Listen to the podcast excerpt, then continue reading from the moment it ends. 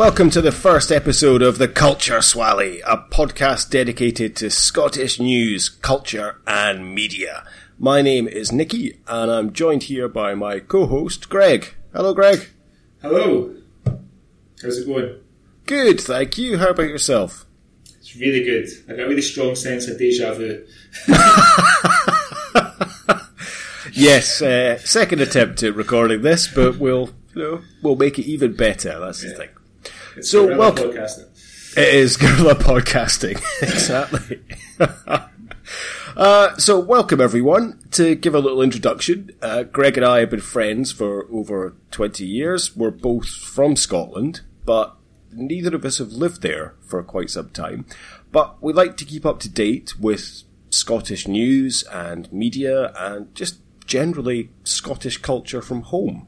So, we thought it would be a great idea to catch up on all the latest events from home and just have a chat about it and record it and hopefully let you guys listen to it. Yeah, uh, and rather than perhaps talk about the sort of main news events at home, we're taking we're doing a deep dive into the various local newspapers and finding perhaps the more obscure stories you probably won't hear about on uh, STV or BBC Scotland. And especially in the current climate that we're in, we're looking at things that are maybe slightly humorous to have a bit of light-hearted look at Scotland because the world's a pretty bad place at the moment, so everyone needs a little bit of humour in their life. So um, tonight, uh, before we, uh, or today rather, or whatever time of the day you're listening to the podcast, we're going to be talking later on. We're going to be talking about Still Game, uh, the Scottish comedy show, but not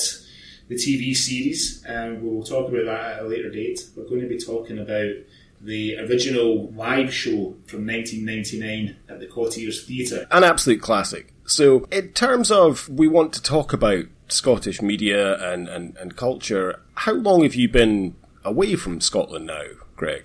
In terms of how, Uh, I just passed my five year mark at the end of May there. It doesn't feel like uh, five years since I, since I moved away because it's gone by really fast. But it's not the first time I've lived away. I did move away a couple of years ago to England, to the Midlands, to be closer to my in laws. But uh, this will be the longest I've ever I've ever lived away. I am surrounded by Scottish people here in the Middle East. Sometimes uh, it doesn't always feel that far from home, uh, particularly on a Thursday night when I'm drinking homemade beer at my neighbour from Barheads. But uh, but yeah, as, as, as, as you say, I do like to. I've always been a fan of Scottish media, um, particularly Scottish TV series and Scottish films. I have, I've all, I always used to feel a bit when I was younger that Scotland wasn't that well represented in terms of maybe quantity. I think it has been in quality, um, but maybe I'm a bit biased because I'm Scottish. So yeah, so I'm, I'm, I'm looking forward to uh, over the next kind of few weeks and months reviewing some favourites and maybe even discovering some stuff that I haven't that I wasn't aware of. well, that's it. I think, uh, personally, it's been 13 years since I've lived in Scotland, and I have found that over the time, it's my, my fondness has evolved and, you know, I've become very patriotic and I love watching Scottish programs and Scottish films and, and reading Scottish books. Uh, it, it just, it, it feels like it's part of home and introducing you know, my partner is German and introducing her to stuff. She loves Two Doors Down, for example. like it's one of our favourite shows. And it's great to, to just be able to, to feel like a little slice of home. Yeah. Uh, and I agree what you say about, in terms of our youth, about Scotland maybe being underrepresented. I, I think when we were growing up and we're talking the, the 80s, you know, early 90s, that there was a lot of American, you know, that, that was cool. So Yeah. there was a lot of American things, and I guess it was really the mid 90s when kind of Britpop and, you know, Cool Britannia and stuff uh, exploded that we became more of a looking at home grown stuff. But early memories I have of, of Scottish media would be things like, you know, City Lights with Yeah. Gerard Kelly and Andy Gray, Yeah. um, or, you know, as you Taggart and Take the High Road. Yeah. Uh, naked video, a is, Nesbitt. Of course, yeah, Naked Video. How could I forget that? Yeah, with Gregor Fisher. Uh, that was a that was a great show. I mean, that was kind of one of the first Scottish sketch shows. I mean, I guess without that, you probably wouldn't have Absolutely or Chewing the Fat or Burnistoun. Yeah, for sure. Yeah, or uh, the the one that uh, our protagonists uh, that we're going to talk about later and still game met on Pulp Video, which all apologies and respect to everybody involved in it. I've got zero memory of that show. zero memory. Yeah, it rings a bell, but I'm not sure. I can't really recall seeing that, but it does ring a bell. Yeah, I mean, it might have been on. Um, it might have just been because back then, like now, of course, uh, for Channel Three or ITV, Scotland is represented as one sort of television station, STV, whereas. Course, when we were growing up, you had regional uh, television stations. So for you, you young Nicky, growing up in Aberdeen, would have had Grampian television. Uh, it was always STV in Glasgow, but if you went further south, it was Borders television. You know, all the different ITV franchises, which I guess would be the same in England, like uh, Yorkshire Television, Granada, Tyne Tees, um, before they all fell under this big corporate ITV com- uh, showing all the same stuff. But you would get programs that would been made by Grampian Television, or ITV and Grampian, which would only be shown in the northeast of Scotland. And then you would have stuff on STV that would only be shown in the kind of Glasgow, Strathclyde, Edinburgh kind of area. So possibly Pulp Video uh, was one of those ones. Maybe it was only on in um, it was only on in Glasgow. Uh, or on STV as it was. That does make sense because, as you say, it was very regionalised. I can't Yeah. wait to review episodes of Pick a Number with you. Did, Yeah. did you get that in Glasgow, or was that no, but I have seen it. Um, I think it, when I, when I lived in when I lived in uh, the northeast in Aberdeenshire when I was a teenager for a few years. I think I remember pick a number being on Grampian, and the the other one that I remember that was particular to Grampian TV was the birthday spot or something. It was on, that was on after the children's uh, ITV programs were finished. It was like a wee five minute birthday card reading. It's it's so weird that you just said that because I'd literally watched a clip of that on YouTube the other day. I'm, I'm not going to go into the story, but I'm, I'm from Aberdeen. I'm a big Aberdeen fan, and there is a rumor about the the 1991 season um, that we were a great team, and for some reason we lost five 0 away to St Johnstone, and. There's a rumour about a member of the team was having an affair with one of the male presenters that used to present the birthday segment on Grampian. Galloway, was it? I- I'm not going to say names, no, uh, but it wasn't Robin Galloway. Just, just for it wasn't Robin Galloway. I'll, I'll tell you later who it was. But that's so strange that you mentioned that. But yes, that was a, a wonderful segment, and you always aspired to have your birthday card read out on the birthday segment on Grampian TV. You you'll remember my uh, my old my old flatmate uh, when I lived up. I would say his name, who I shared the flat with um, for a few years in Aberdeen City Centre, and he and I had gone to school together. We were very old friends, and when we were at school, he had a real crush on a girl in her in, in her English class, and uh, you know it was it was unrequited love. You know what I mean? He he crushed hard on her, uh, and everybody knew, including her. But it was just kind of one of them things. And such was his infatuation that he got her a birthday card on the was it was it the birthday spot or the birthday corner or what was it? It was the birthday spot. Yes.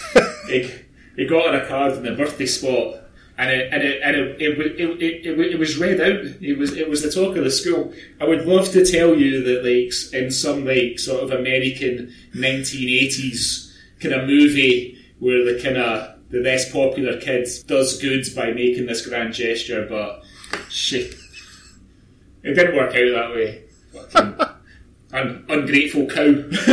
Oh, what a bitch. She broke his poor heart. she did. Oh, all that effort as well. no. Chances of getting it read. I mean, come on. I think I, th- I think all that that talk about Grampian TV almost sort of seamlessly segues into uh, my, our first local news story. And you know, obviously, you and I met in Aberdeen. I spent a lot of a lot of my kind of formative years in Aberdeenshire, and, uh, and we know that Aberdeen and Aberdeenshire are are home to some colourful characters, you would say.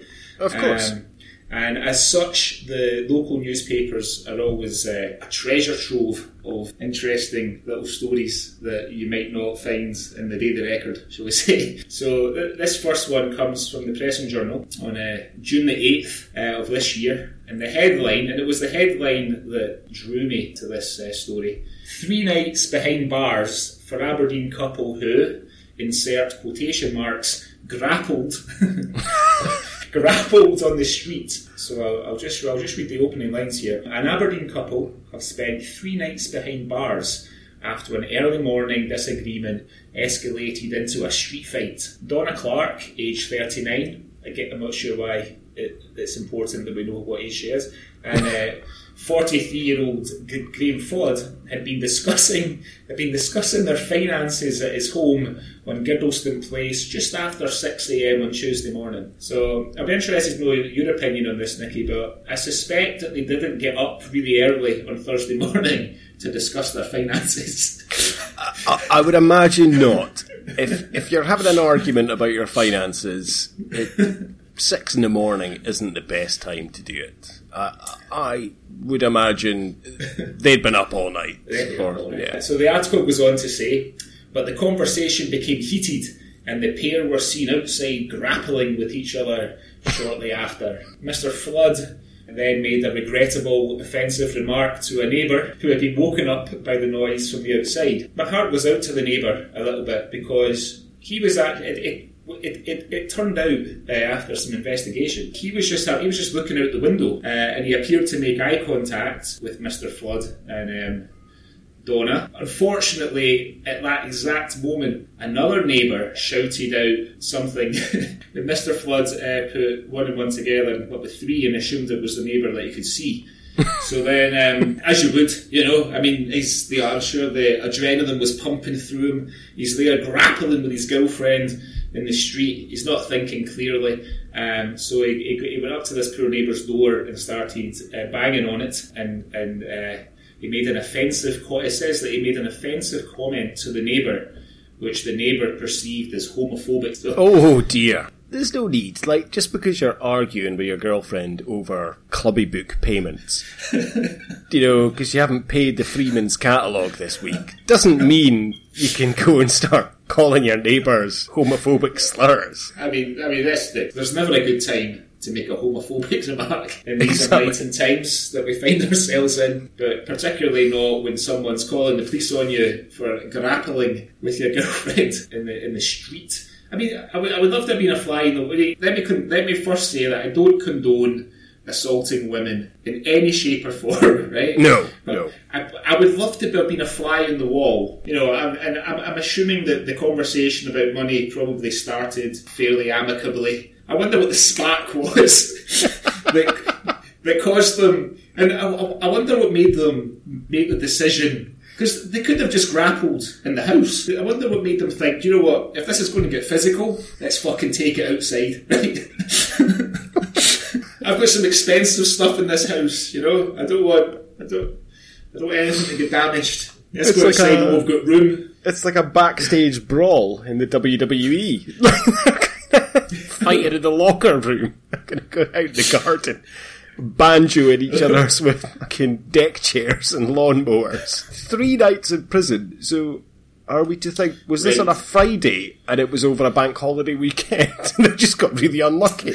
I'm, I'm glad you asked that. Um, so, what actually what happened was the police arrived on the scene. Presumably, a, a, a neighbour had uh, called them. The couple were told you know, they were arrested and, and booked and whatever, and they were told that they had to stay apart um, until the hearing in September. Now, they've been together for four years, Graham and Donna, at this point, but they had to stay apart until September. But then, during a welfare check the next day, obviously the, the social had been around to make sure that there was no grappling going on in any shape or form, and the officers found them together again back at the property. So they had, they had a court order to stay apart until their hearing, and they broke it uh, and it ended them up with three nights in behind bars. So yeah, apparently they had amicably agreed that they would go back to just collect some belongings, and it was just it was just bad luck that the that the police turned up when they were getting some bits and bobs from the from the flat. But uh, I don't know. But anyway, it got them three nights in the three nights in in, ja- in the in the jail.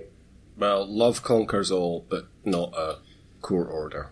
So, what about you, Nicky? What did you find when you were uh, scouring the, the local newspapers?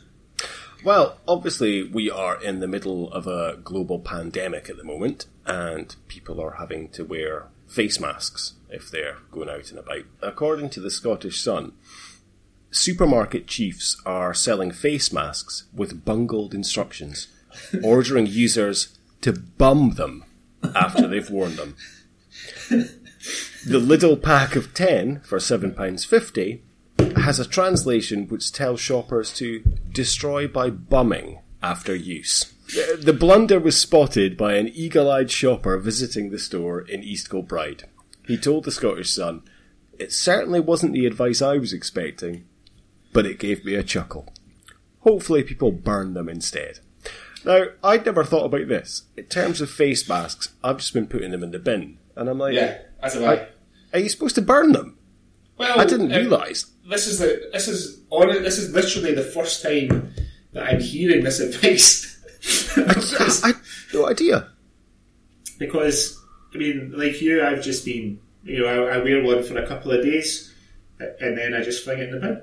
Yeah, but of course. What else are you supposed to do with it? Well, bum it, apparently, is what you're meant to do. I'm not sure how you bum a face mask. I wonder if maybe if maybe the, the eagle eyed shopper in East Kilbride isn't as eagle eyed as he's been given credit for, and maybe the R and the M were just a wee bit too close together. No, there's a photo. It says really? bumming. Yeah. right. Okay. It, it says bumming with one M. So it, it is possibly a little bit of ink has seeped um, in terms of between the R and the N. But it definitely says, well, booming. in terms of so the, booming. the French pronunciation. um, well, I, I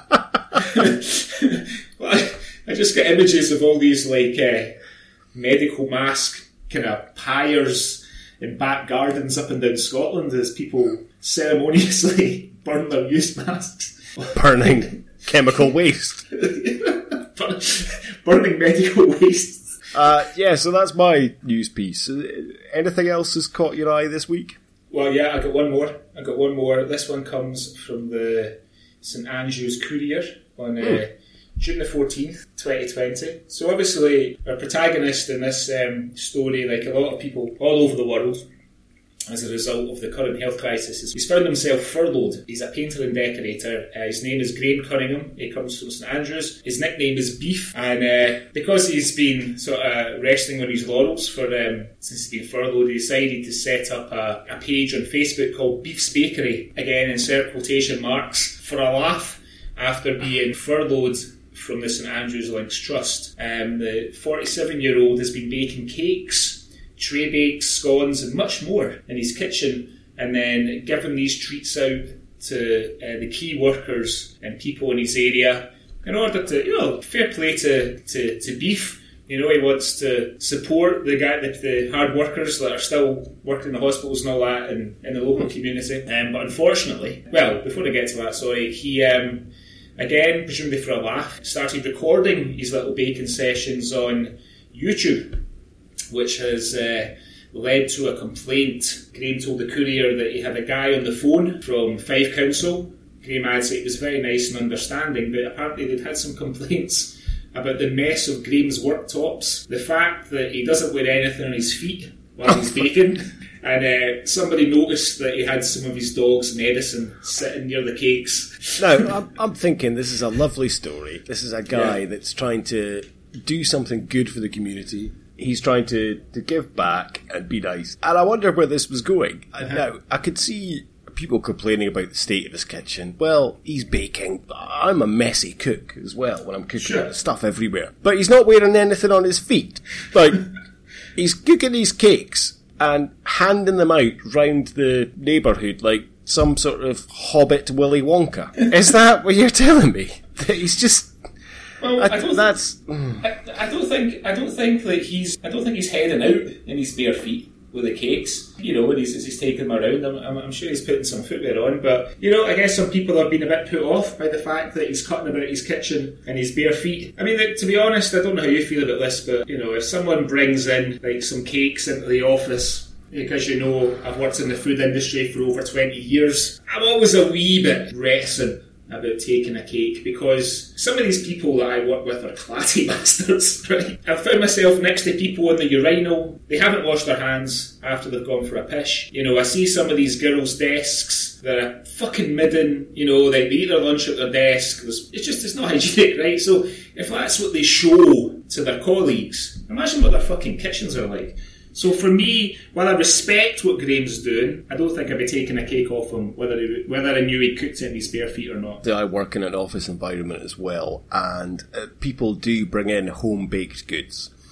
Now, I will pick and choose who I will eat their baked goods. What's the criteria for well, to take a cake? If they're a clatty bastard, then no. I mean, it's as you say, you can tell yeah. If someone comes in well turned out, you know, you can tell that they are take care of themselves, and you know, you've got to think, okay, their kitchen's probably quite clean. Also, eating habits as well. Like you can tell what people eat for lunch and whatnot. Yeah. That you're gonna know. So I, I will discriminate against that. Thankfully, in the workplace I'm in at the moment, generally, if it's someone's birthday, it's a like Dunkin' Donuts or something yeah, that people okay. buy. In my previous workplace, it was always a cake that people would bring in. Not homemade, uh, from a bakery, so right. all good. I would never have a slice of the cake. And people always used to be like, why don't you want one? And I would say, oh, I don't like cake. I don't like cake. I, I like cake. That wasn't the reason. it's because they would put candles in the cake. Right. whoever's birthday it was would blow out the candles. And I'm sitting there thinking, you've just fucking spat all over that cake as you're blowing out those candles. I'm not going to take the risk. And this was years before coronavirus. So it's, it's nothing to do with wanting to catch corona. It's more like, you just spat all over that cake. I'm, I'm not touching that. No way. On occasion, depending who it was, let's face it, if it's an attractive female, then maybe I'll have a slice. but if it's a fat 40 year old, no. I'm not touching that, no. Uh, you have another slice. I'm not going near that. So the criteria is attractive young ladies, daintily blowing out their candles, but sort of spotty, overweight, greasy skinned, unclean looking people, wheezy people you, are not you're not taking a slice of their birthday cake. You're gonna. What I'm saying is, I will have a slice of Keira Knightley's birthday cake if she blows out the candles. No offence, I'm not going to have a slice of Ricky Tomlinson's birthday cake. so, so, yeah, so Graham, uh, just to finish uh, Graham off here, the, the, the, he goes on to say that the guy at the at Fife Council asked him to register and do a wee course, but he said, but by the time I do all that, I'll be back at work. You know, he's optimistic that he'll be back on the tools soon. Graham says, I totally get what the guy was saying. I'm not going to try and do a Fife accent because, you know, it's a Fife accent. And as I said, even he was very surprised what people these days complain about, but he's only doing his job. I'm more disappointed and disgusted that some people would complain about what I'm doing. But hey ho, it was good while it lasted. Now, there's a photograph here of some quite nice looking cakes that Graham's. I mean, he's kind of winning me over a bit here because he's put Cadbury's mini eggs in these cakes, and I'm afraid that Cadbury's mini eggs are like smack as far as I'm concerned. I can't just have one; I've got to have the whole bag. And I can see at the top of right at the top of the photograph, there's a photograph. There's a bottle of um, Metacam, and it says uh, it's oral suspension for dogs. So it was regrettable, Graham, that you didn't uh, take that out before you before you put the picture up on Beef's Bakery, but. Uh, Anyway, hopefully Graham's back to work soon. Yeah, fair play to him. Well, I'd like to give uh, a shout out to Scarecrow Day in Dollar. I think this is wonderful. It's this is from the Alloa Advertiser, and I know we're not going to review it on this podcast because it's uh, an English show, but uh, this right. just reminds me so much of this country when they have the Harvest Festival and they have a scarecrow competition. Uh, a scarecrow day has brought the community together in Dollar during lockdown. So they've organised this Scarecrow Festival, and over a hundred scarecrows were scattered throughout the town. Now, I've been to Dollar. I didn't think there was a hundred houses, let alone a hundred scarecrows. Anyway, it's a wonderful event, and people built their scarecrows and put them out front, and everyone got to see them. But the reason that this appealed to me was because the winner of the best name went to a scarecrow called Crow Exotic, Nice. which I think is just a wonderful pun. So, I want to say a big shout out to the people of Dollar. Thank you for that. Thank you. But also in the Alloa Advertiser, this is the article that caught my eye. Meet the Alloa athletic fan who cheers on the Wasps from more than 200 miles away. Now that's lovely. I mean, I, I still cheer on Aberdeen and I live miles away. Uh, you know, I've been a lifelong fan. I've been to many games. I fly home for games. I buy the home strip every year. I subscribe to the, you know, Red TV every year so I can watch every game. Big fan. But this gentleman, Rick Stead. Now, Rick is spelled R-I-C-C, which I've, I've, I've never seen before, but hey, that's a great spelling. He is Alloa daft. He's a lifelong Bradford City fan. As well. Uh, uh, yes, he's a lifelong Bradford City fan. He's 35, but he has cheered on Alloa from more than 200 miles away every week for nearly two decades. So, Okay. you know, 20 years. And he is finally landed his own black and gold jersey last month when his friend sent it to him. So he's been a fan for nearly 20 years, but he's never owned a replica jersey. Hey ho, mm-hmm. that's fine. It Yeah, doesn't appeal to some people. I mean, I I buy one every year. I never wear it. It's more of a contribution to the club. But Yeah. you think if you're that big a fan, you'd, you'd probably buy buy a jersey. So Rick's finally got his jersey. He, he's 200 miles away, sitting there in his jersey, delighted. And the reason that he loves Alloa is because he met this guy from Alloa called Craig uh, Right. nearly two decades ago. And they bonded over their love of football, and Craig kind of put Rick on to Alloa. Right. And this is a quote from Rick. But the funny thing is, Craig's not an Alloa supporter and actually supports Dundee United. I just took an interest in Alloa because I like to see them doing well and because they're a lower league team. So, Right. okay, right, yeah, I can understand that in a way. But when Alloa play Dundee United, I want Alloa to win. And he's the other way. Of course he is, Rick. He's a fucking Dundee United supporter. He's not going to want Alloa to win, is he? You know? Have a think about this, Rick. But he's delighted with his shirt. And he says that he's, you know, started taking an interest in results and it went from there. And when they got up to the Scottish Championship, he, you know, just loved the fact that they were an underdog and, and doing well. Craig sent down the shirt to him and he's absolutely delighted. Now, he's been a massive fan for nearly two decades, but unfortunately, Rick says he hasn't been to a game yet. but hopefully, when all of this pandemic has passed and we're allowed to congregate in groups, I'll be able to get up and see them. Rick, you haven't got off your arse for 20 years to go and see them. You're blaming the coronavirus, which football stopped, what, like early March? Why, why now? But once this is over, you're going to rush up the road 200 miles to go and see Alloa. Rick, fair play, wear your jersey, go to your game, have a pie. I hope you fucking enjoy yourself, and I hope it's a Dundee United game and you win. And your your pal um, Craig can just you can say him, get it right up here.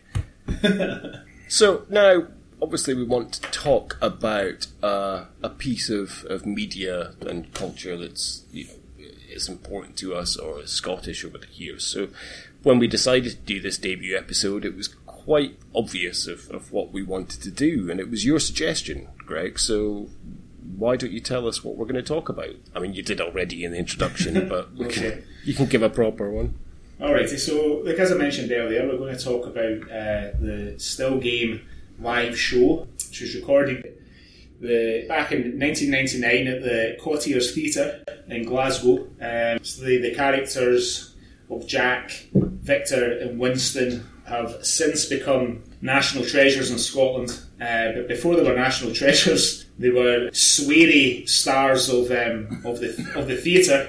And and they actually go back a bit, a bit a bit further than that. So I'll give you some still game facts. The show was created by Ford Kiernan and Greg Hemphill. Obviously, both huge celebrities in Scotland now, but before that, before they were famous, if you like, Greg was working as in a sort of comedy ensemble, whilst uh, Ford was a stand-up comedian working in the comedy store under the under Blackfriars pub in Glasgow. They had met each other through mutual acquaintances, but the night that they actually got to know each other properly is, actually, is, is quite a good story in itself. So there's a comedian in Glasgow called uh, Bruce Morton, Scottish comedian, who actually went on to play the Undertaker in Still Game in the TV show many years after the the stage show was recorded. It was supposed to be a birthday night out for Bruce, so Greg and Ford went round for him and happened to arrive on his doorstep at the same time. And when they shut the door, Bruce opened the door a crack and they said, you coming out for your birthday? And he said, No, I'm just I'm not going out and shut the door. so uh, it's never been explained why uh, he didn't want to go out for his birthday. So Greg and Ford went for a drink together and got to know each other well uh, started writing together. So the characters of Jack and Victor uh, were originally on a Scottish sketch show, that, well, the we mentioned earlier on, Pulp Video. Quite different to the Jack and Victor that you would see now on the TV series, and even quite different from the characters that, uh, on the on the stage show. Uh, Winston was there too, but he wasn't played by Paul Riley, who made the character famous. He was actually played by the actor Gavin Mitchell, who went on to play, who was on to play uh, Bobby in the Still Game TV series, and they're all like little short sketches on Pulp Video. The guys decided to write a, like a play featuring the characters uh, after getting some encouragement from their colleagues, and they took it to the Gilded Balloon Theatre in uh, Edinburgh, which is uh, quite a very famous venue for comedy and shows, particularly during the Edinburgh Festival. It was a success, and they toured it Canada uh, and some different parts of the world before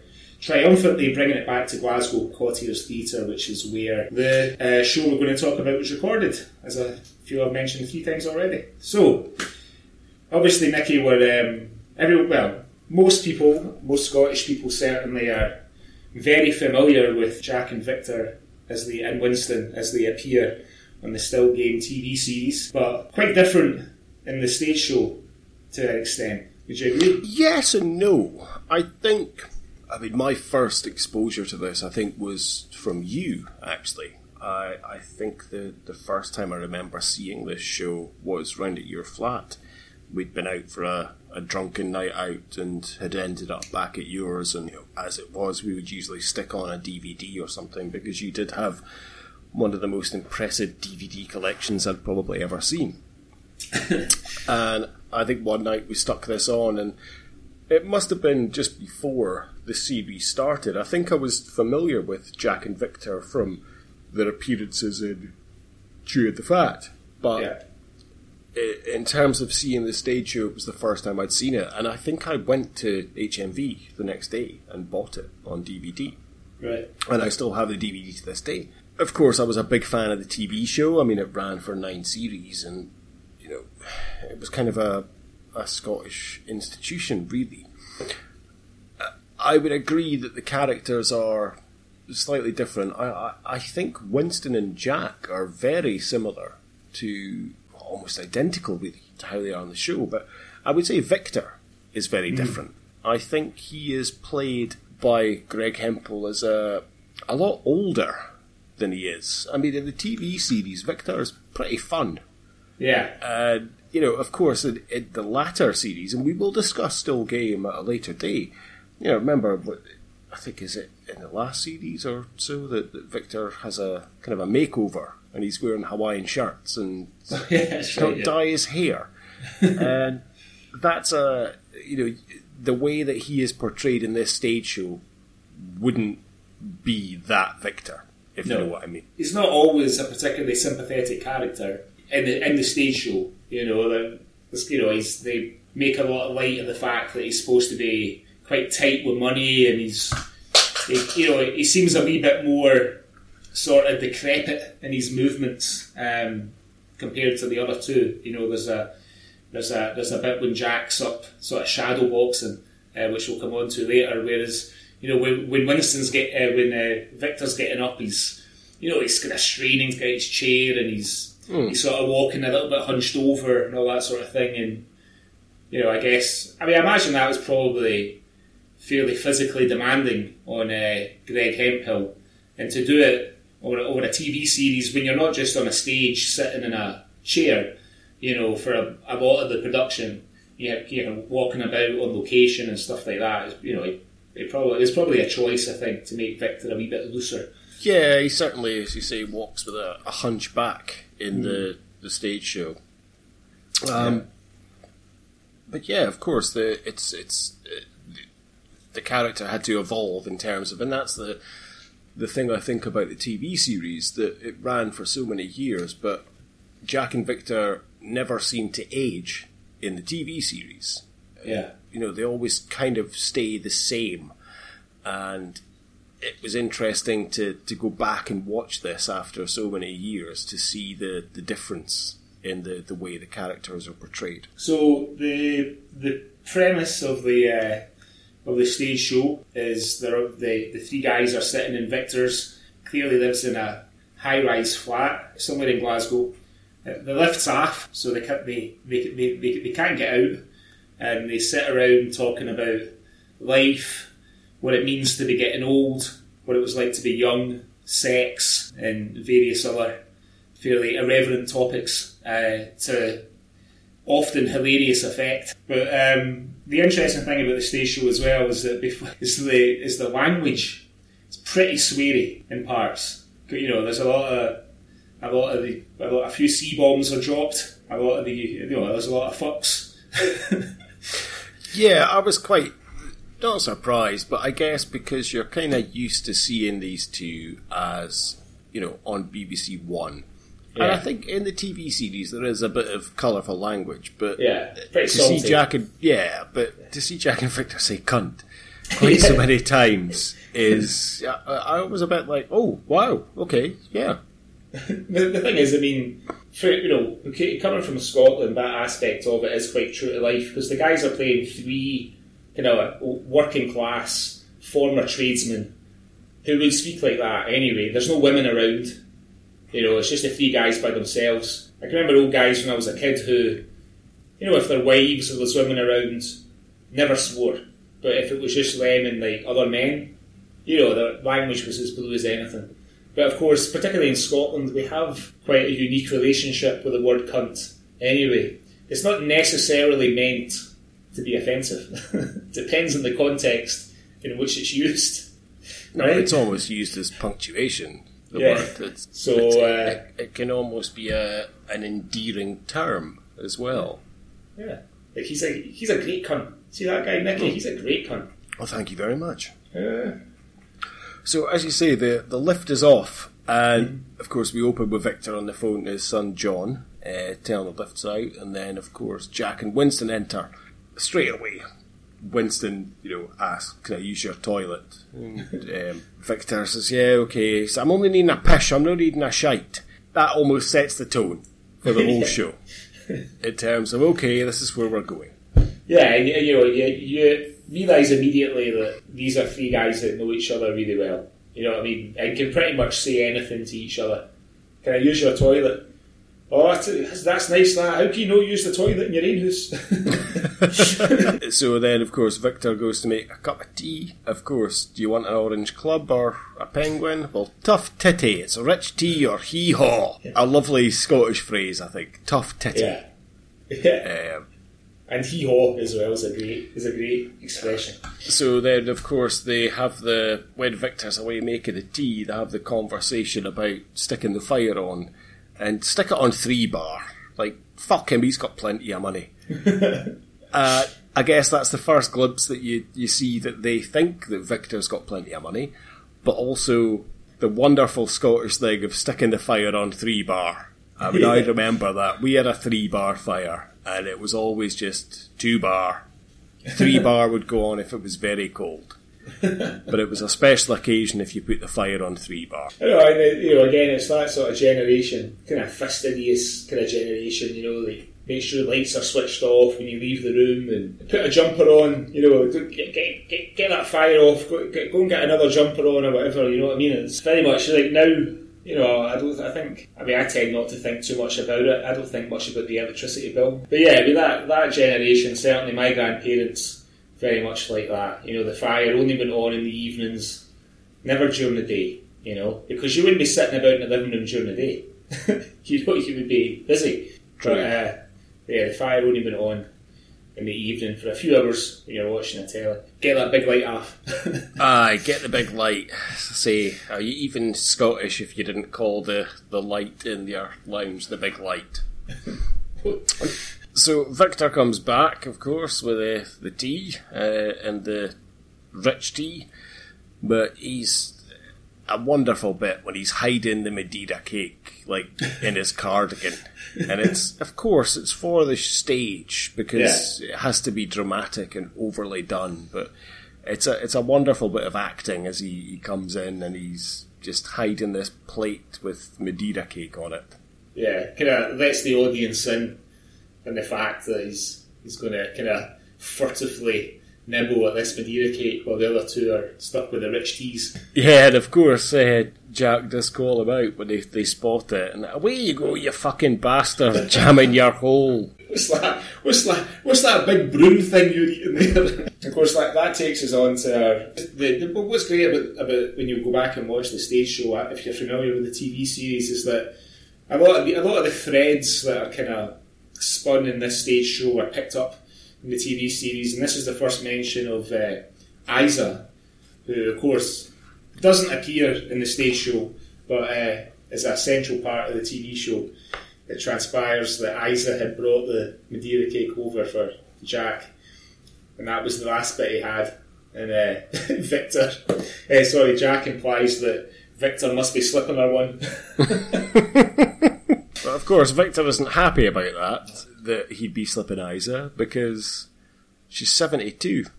yeah, and bald and all. He the dry book. uh, Victor has his sights set a little higher with 45 year old Irene from the fruit shop. Irene? Irene in the fruit shop. Aye, oh, aye. 45, there or thereabouts. Not a mark on her either, aye. She's divorced and all. Bet she knows her way around this set. Eh, Bet she there we go. freaking doesn't. I could have her. Every time I'm in that fruit shop, she's always slipping me a wee bit extra, you know. There you go, Victor. Apple, a couple of carrots there. If I could just get her alone in this Oh, flat. give yourself peace. An apple and a couple of carrots does not constitute your whole. It's never actually implied how old these guys are. So, I mean, you would think mid to late 60s. yeah. Because obviously if if Victor's horrified that Isa is seventy two, but then you never know he he could be you know it's maybe him kind of saying like oh she's seventy two like Yeah. it's my age I wouldn't have her, Yeah. but I presume they are kind of mid to late sixties. Yeah, I think so. I mean, the, the thing is, when I was when I was wee, I was be the same for you. Old people, like, people when they were in their sixties, they seemed old. You know, I mean, obviously my father's in his, uh, he'll be he'll be sixty seven this year. But you know, he he, does, he he doesn't look to me like my grandfather looked when he was in his late sixties, or how Jack and Victor and Winston look. You know, if, if we're to if we're to assume that they're in their late sixties as well. You know, it's funny that I guess it's probably like the way they dress and everything, but you know, like people like people don't seem as old now. Maybe people like resist it. Maybe people back in those days just embraced getting old. Do you know what I mean? Started Yeah, like- car- wearing slacks, getting cardigans on, that sort of thing. You know, Like Grandpa Broon. yeah, bonnets and bathies. Uh, like my old man's still cutting about in his Levi's and all that. You know. So then we get the first mention of, of Tam, who Yep. Becomes a character in the TV show about his dog running away from the butchers. They they decide that they're going to have a wee sandwich to cheer themselves up. This is the first mention you get of Winston and his gammy leg. Yeah. Which would obviously then become a storyline in the TV show that he had a home help, but it's been stopped because she caught him in Ladbrokes. Which again, I guess, is a foresight of, of Winston's love of the bookies that you get in the TV series. That's right. Um, a, a little bit later on, when he's talking about gambling, he talks about the, the he, he, he names the bookie, and he say he, he, he reminds the other two that the, the bookie got shot in the head. Jack asks him, "What did you do?" He says, "I just put my bets on in the high street." Uh, this leads to a, a wonderful conversation about funerals. But I love Winston's attitude when he says, like, fuck that, I'm not going to do the funeral costs. I'm going to hammer the 0898 numbers. Fair play. Do you think 0898 numbers, they can't still be a thing? Surely it's all webcam girls now. I, I, I have no idea. I don't know. I mean, I get sent varying degrees of pornography daily on WhatsApp by, as most, I think probably a lot of guys do, if you're friends with certain types of people. Everything from soft porn to stuff that you have to delete immediately before you, you know, stuff that you can see where it's going. do you know what I mean? And the only thing to do is to switch it off and delete it in case one of your daughters picks up your phone. And it's at this point, obviously, they have the, the story about Big Eddie getting his wife keeping his body next to the radiator in the coffin. The pallbearers start laughing, they drop the coffin, he pops out looking like fucking Al Jolson because his body's been next to the radiator for so long. You know, I mean, would you get away with Would that be an acceptable joke in 2020? I don't or think so, so maybe we should skim over it. Yeah, it's a fucking minefield. Um, but I mean, there's, there, there is something quite sort of uh, sentimental about this little part of the play because, you know, they've kind of established by this point, maybe not directly, that these are three men that have known each other for, a, for, for years, for at least 30, 40 years, and they're starting to see their peers start to drop out. You know what I mean? Start to pass away and stuff. You know, Jack and Victor are attending a lot of funerals. The whole uh, Big Danny story is why Winston doesn't go anymore. But before he tells the story, he tells he, accuses Jack and Victor of being addicted to steak pie. Victor starts complaining about the last funeral they were at, how it was just back to the house for a sandwich and a cup of tea, not even a wee half. that last funeral was rubbish, he says. But yeah, I mean, I suppose, you know, when you get to a certain age, it's like when you, you get to a certain age, and people you've known for a long time, people all start to get married or have children, you know, and if you stay in the same kind of circles, I guess it's going to happen as you as you get older. People are going to start to to drop out, you know, and I, I think it's a real kind of Glaswegian way of looking at it. I think just you know maybe not even Glaswegian, maybe a little Scottish way of looking at it. Just you know, it's kind of gallows humour. You know, what I mean, the pals are passing mm. away. The, the pals are passing away, but it's a chance to go and say cheerio and have a few beers, a wee slice of steak pie and some tatties and some vegetables. You know what I mean? Um, I again, is it, it maybe a kind of generational thing to make light of that sort of or is it a, is it a cultural thing? I'm not sure. Will it always be a cultural thing? It seems like uh, you know we could uh, becoming more and more sensitive to that sort of stuff. So I don't know.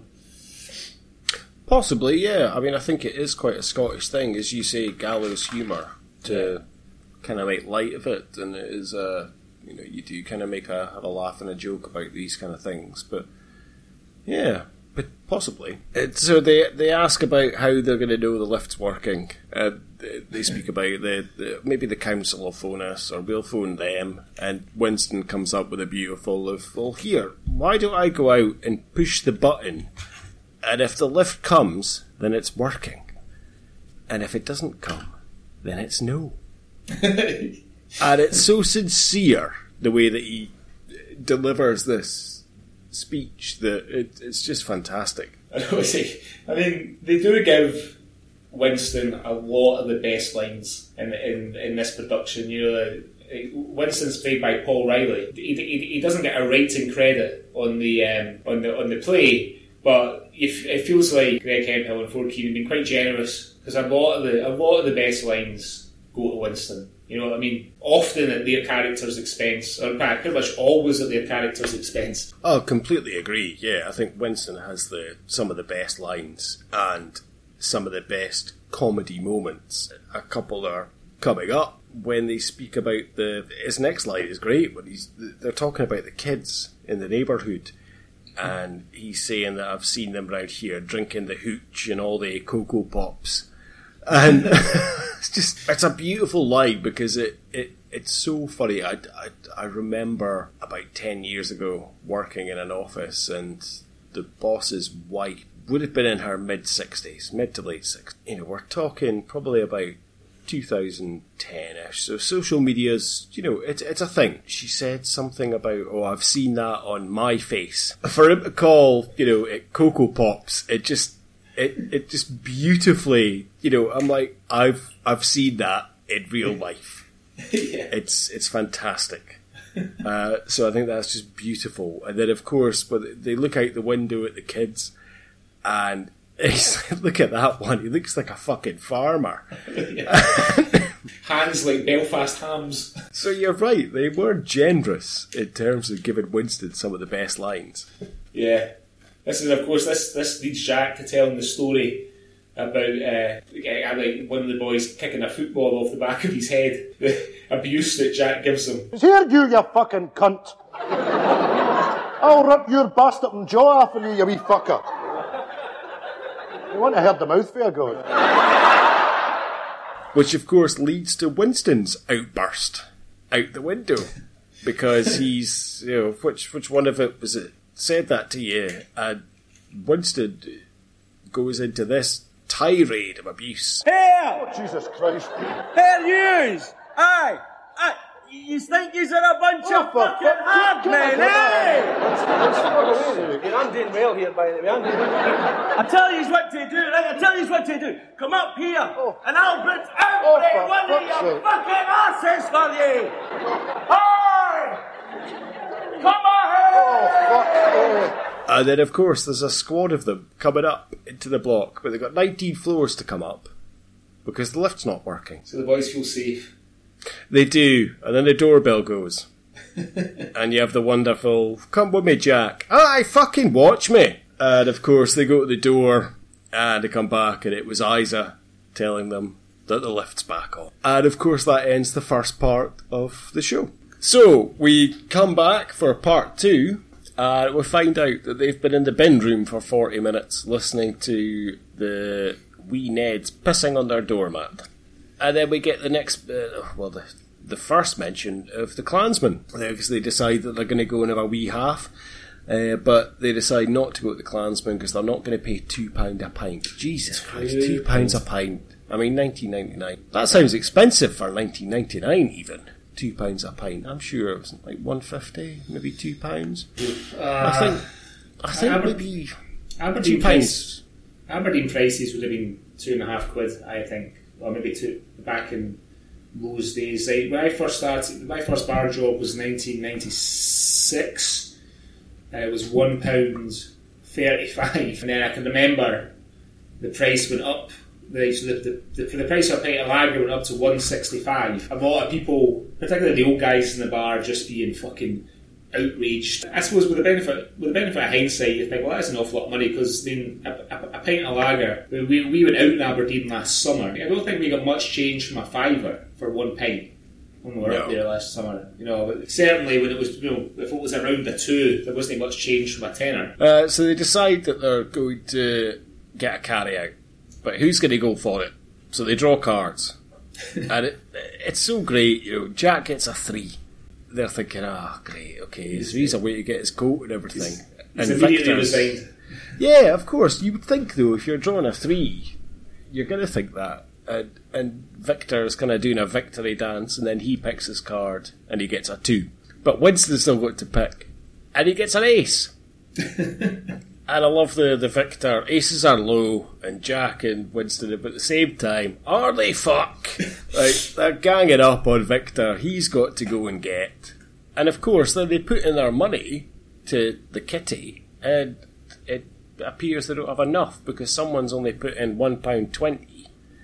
and of course, we know it's Victor because he's a tight arse, and I think we all know someone like that that will not put the correct money in or will skip out rounds or things like that. Oh, we do, we definitely know someone like that.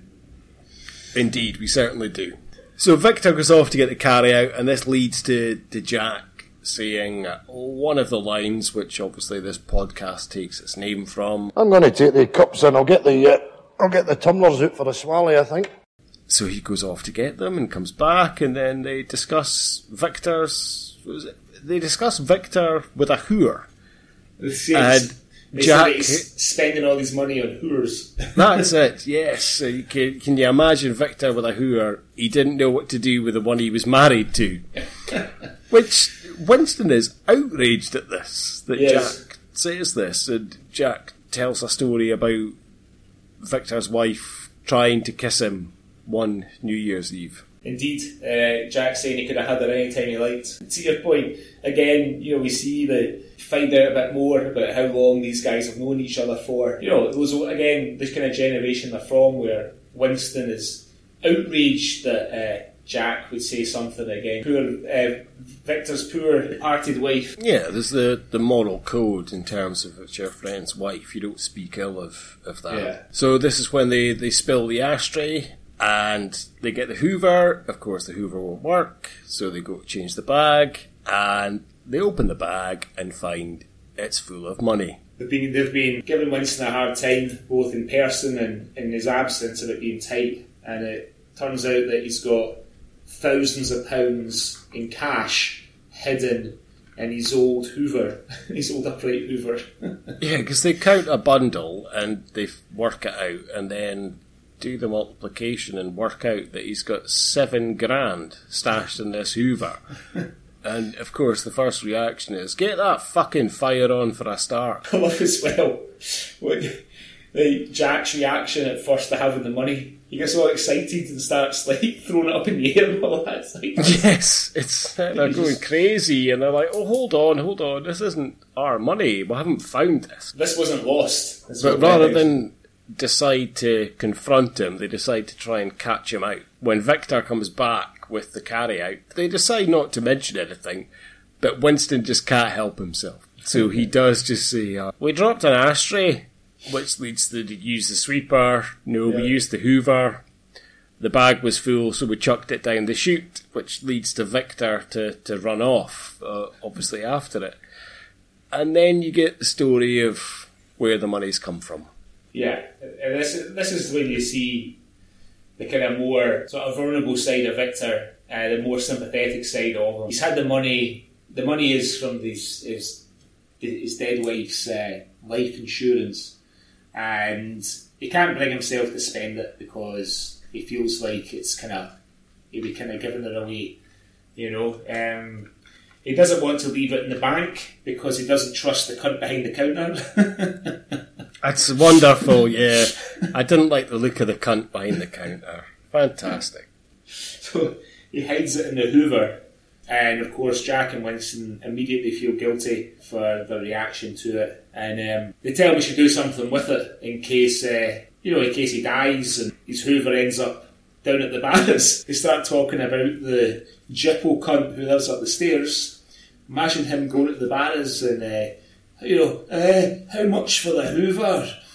Uh, seven pounds comes back. Oh, well, that'll do me because I'm a, I'm a sleek it, cunt. well, gets it home, thing isn't working, he opens the bag, it's your money. and again, as we said earlier, it's Winston that gets that line. Yeah. And to act out of, because I'm a fly fucking cunt. That's right. Yeah. Here's the, oh, it's not working. It's great that he delivers that with, with such comedy, and then you find out that that Winston has had the kind of similar situation.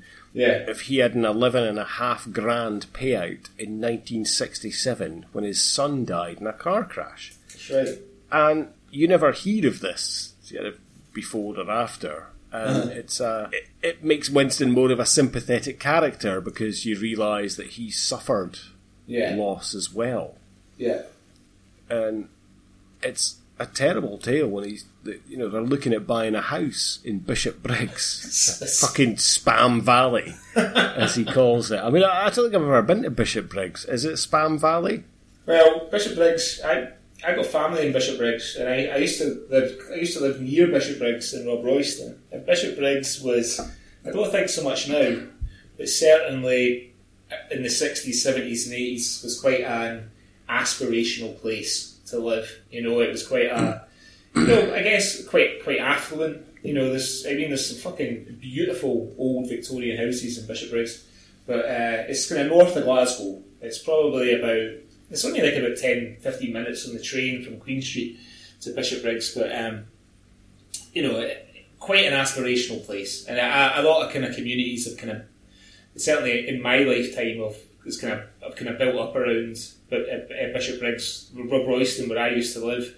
We lived in a kind of new estate, uh, which was quite small at the time, where the old Robroyston Hospital used to be, and now it stretches, it almost reaches Bishopbriggs, it almost reaches Wednesday and uh, Kirkintilloch and all that. So, you know, but I imagine people who have lived their whole lives in working class areas of Glasgow and who didn't aspire or Bishopbriggs wasn't within their reach probably looked down their noses a little bit and felt that Bishopbriggs was quite a posh place.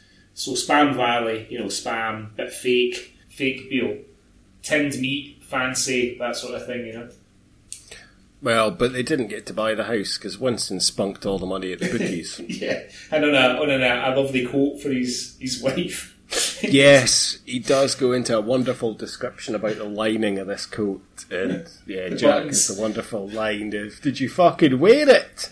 yeah, get on with the story, you fucking transvestite. He says. But of course, Jack would buy a a Dolby television Yeah. if he had that money. Because with the surround sound, you get a hell of a fright. And again, that's beautiful yeah. way of kind of eh, ill older people mispronouncing things, and it's a yeah, it's a wonderful little trait and so funny. Then I think Victor says that he would get a car, and they mm-hmm. ask what the hell would he do with a car, and they speak about his first car and the summer that he got crabs four times one summer. Now, first of all, is that possible? Uh, do, I, I, I don't know. I've never had crabs, I've never had crabs. Um, I do. I do have a crab story, but fortunately, I I never got them. Uh, my cousin uh, Anthony and I, my cousin Anthony's from Ardrossan, and him and I got the ferry from Largs over to Millport one day. I was about seventeen or eighteen. We're over just to kind of bum about, have a few beers. It was the summer. It was busy.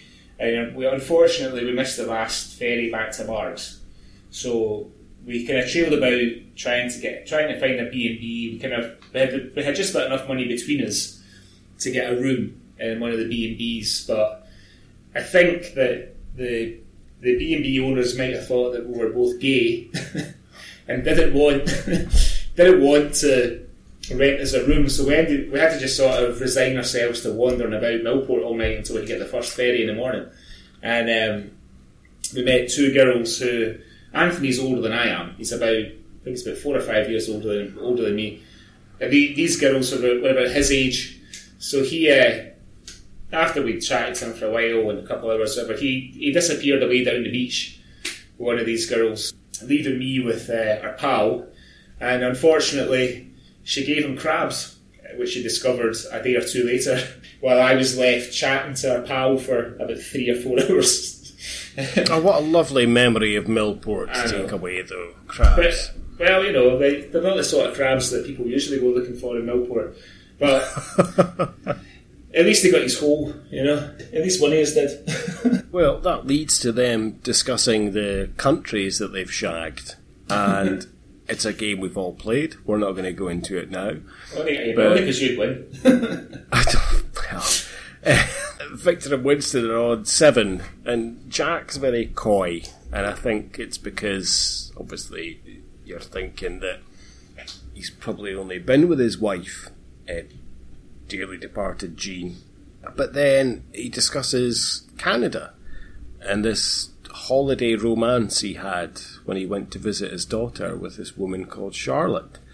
And it was just after Jean died, and it, it, you know, it's a lovely story. And it, you know, Winston kind of mentions "Get your hole in Canada" is the the motto, and it's such a beautiful, heartfelt story that Jack tells about this little elderly kind of romance and dalliance that he has with this woman Charlotte, and it's beautiful. Yeah, uh, Ford Kiernan, he, he, he is he's, he's, a very good actor, uh, Ford Kiernan. I, I've seen him in a few different things, like a few different straight things. There was a, a series a series called um, Field of Blood, is based on a Val McDermid book, and it's about a reporter in Glasgow, or a, a, a journalist in Glasgow in the 1970s, and he, he, he plays a straight character in that. He's he's a great actor, and you know he, he kind of really flexes his muscles when he's telling this story because it's completely sincere.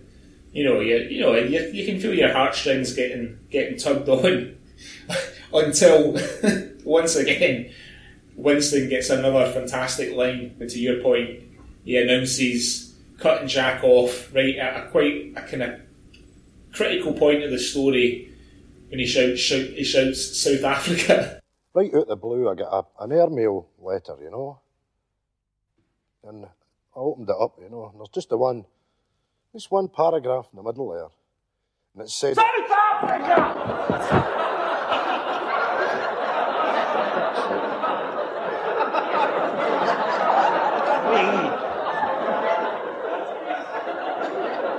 Fuck me. Oh, fucking forgot all about that. I've shagged South Africa. And again, it's just the the timing of it is impeccable, and it's such a a funny line. And it's such a shame because it just cuts off Jack's beautiful story. That leads to the, the modern women having orgasms and the clitoris. it's, it's always they, they just gave them out in the 1980s yeah, fantastic. Just you know, as I say, these old men speaking about sex, and of course, Winston says there's not a single day goes by that he doesn't think about getting his hole. Which, again, you know, a great line from Winston, and then he speaks about getting Carol Vorderman round. And get your clitoris out, and then have a look at my gas bill. Because she's good with the sums. Then they discuss the millennium, and it's about getting your hole. It'll be a big party, everybody singing and dancing and shagging on every corner. Now, we did we spend the millennium together? Like uh, briefly, I think. Or... Yeah, I think our paths may have crossed. I mean, I was I was still going out with uh, my first kind of serious, well, say kind of serious. We were living together, so it was pretty serious uh, girlfriend and uh, I saw the bells in on Union Street, and then I ended up in the Moorings Bar down at the harbour. Oh Jesus! Where where I, I I've ne- I'd never been before, and I've never been since. I'm not sure why, how I ended up in there. Oh no, I think I have been there, but it's all been done up. It's a kind of fancy bar now, I think. Um, but back then, it was quite the opposite of fancy. But the, the drinks were cheap, considering it was New Year's Eve. And then I ended up at a end up at a house party in Hilton, which doesn't make a lot of sense either because I lived in the city centre, so I'm not sure. I'm not sure why I had to go all the way to Hilton for a house party. The only, the, the only circumstances in which I would have normally done that is if there was a girl going to the same party that I had my eye on. But as I was with my ex girlfriend, I can't think of what the what would have enticed me to go all the way to Hilton. It's a house party at fucking two o'clock in the morning. But I did. Who knows? But there was definitely no shagging going on in the streets or, or anywhere else that evening. Um, uh, no, I don't seem to recall that at all. Everyone shagging on every corner. So they decide that fuck the millennium because they'll be dead. And Winston decides that fuck it, he's going to phone his brother George. He's going to go to Nevada. He's had enough. He's going to go there for a fortnight or fuck that, a month, six weeks. You get the the initial impression Jack and Victor have kind of been like, oh, for God's sake, yeah, Winston's brother George in Nevada. Like, it's almost like they hear about him all the time, but, Yeah. you know, it's this kind of myth. And then Jack just, uh, I'll come with you. You know, I can go and see my Fiona. It's just up the road. like, in terms of Nevada, Canada, quite a quite a distance, I think. So yeah, so Jack and so Winston and Jack. Jack's got a couple of grand in the bank that he's been saving up to bury him. Winston's still got four grand left from his the eleven grand he got when his sons died, and they they they're they, they're off to Nevada to see uh, to see Winston's brother. And so Jack can nip up the road and see his Fiona in Canada. I just checked. It's a. I- I- if we assume that she lives in Vancouver, I'm Yeah. not sure. I, I, I then- think Vancouver. I think it is Vancouver because they talk about going to the Rocky Mountains and all that, don't they? yeah, well, it's a. It's like an 18 and a 18 hour drive. That's not too bad. I mean, considering like how far away it seems, you could do it in a few days. You know, sort of Well, like. you could do it in 18 hours. but what I mean is, you could stop off. And, Uh, I, I, this is what I love. They, they ask Victor to come, and he says he's not wanting to go, and send me a postcard. So Jack and Winston decide they're going to book the flights. They're going to book them on teletext. Who's got teletext? Tam. Tam's got teletext. Now, this surprises me because obviously in the series, Tam is such a tight-fisted guy. You would think Yeah. he would have a black and white TV, yeah. not teletext. But I, I it, you know, of course, this was in the nineties. You know, before the kind of everyone booked their flights online. I, I'm pretty sure I booked a holiday on teletext. You know, I think the, the first time I went to to Florida um, on a family holiday, we actually booked that through teletext. So how would that work then? You would, I guess you would get. I guess they would advertise on teletext, and you would uh, you'd phone up, right? Yeah, it was a phone number Yeah, that you would quote, call. You quote Yeah. maybe the, you quote the code for the holiday. The holiday would have a code on it. The package, yeah. Yes, yes, Right, it would. yeah. Yeah. So effectively, you're phoning a travel agent, but it was a, a teletext deal Right. that you would have. So they rush off to go in and book their flight on teletext, and it's a lovely couple of you know a minute, minute and a half where Victor's just kind of pacing around the flat and kind of not sure what to do, and then he just grabs the Hoover and runs up to the window and shouts after them, "Here, lads, wait for me. I'm coming with you." and I mean, I'd, I'd be fairly impressed if Winston and Jack had made it down 19 floors in that time. I know the lift's working again, Well, but yeah. I'd be impressed. But it's, I know it's done for timing, but it's a it's a lovely way to end the, the show as well. Yeah, and there's and there's a, it's, a, it's a bit of redemption almost uh, for Victor because before be, be- before Jack, obviously the reason he doesn't want to go initially is because he feels that he's past it. He's too old. You know, he's, he's he doesn't have a he doesn't have a great relationship with his son. Um, probably feeling a bit sorry for himself. And uh, as Jack's as Jack's leaving, he tells him, "You're an old man." Before he leaves, and you're kind of, you know, again, you start to feel a bit sorry for Victor, and and it, you're, but you, it, it, it all pays off, you know, as you describe when he he has a change of heart. After a few minutes of sitting there by himself, and uh, decides that he's that he's going to go with them. And I, would- I would love to. Have, I, we did do a wee bit of it in the in the TV show when Jack and uh, Victor go to Canada to visit Fiona. Um, but it would be good. It would be great to see that trip. You know, of them going to Nevada and Jack realizing how far away actually Vancouver is. Yeah, it's a hood of a drive, I'd imagine. so, yeah, yeah. yeah, it would have been great. I wonder if they could ever be Um, persuaded to do a to do a special. Maybe. Ah, but it was so great to to kind of revisit this, and I, I really enjoyed watching it. It was it was fantastic. So I'm really happy we watched it again.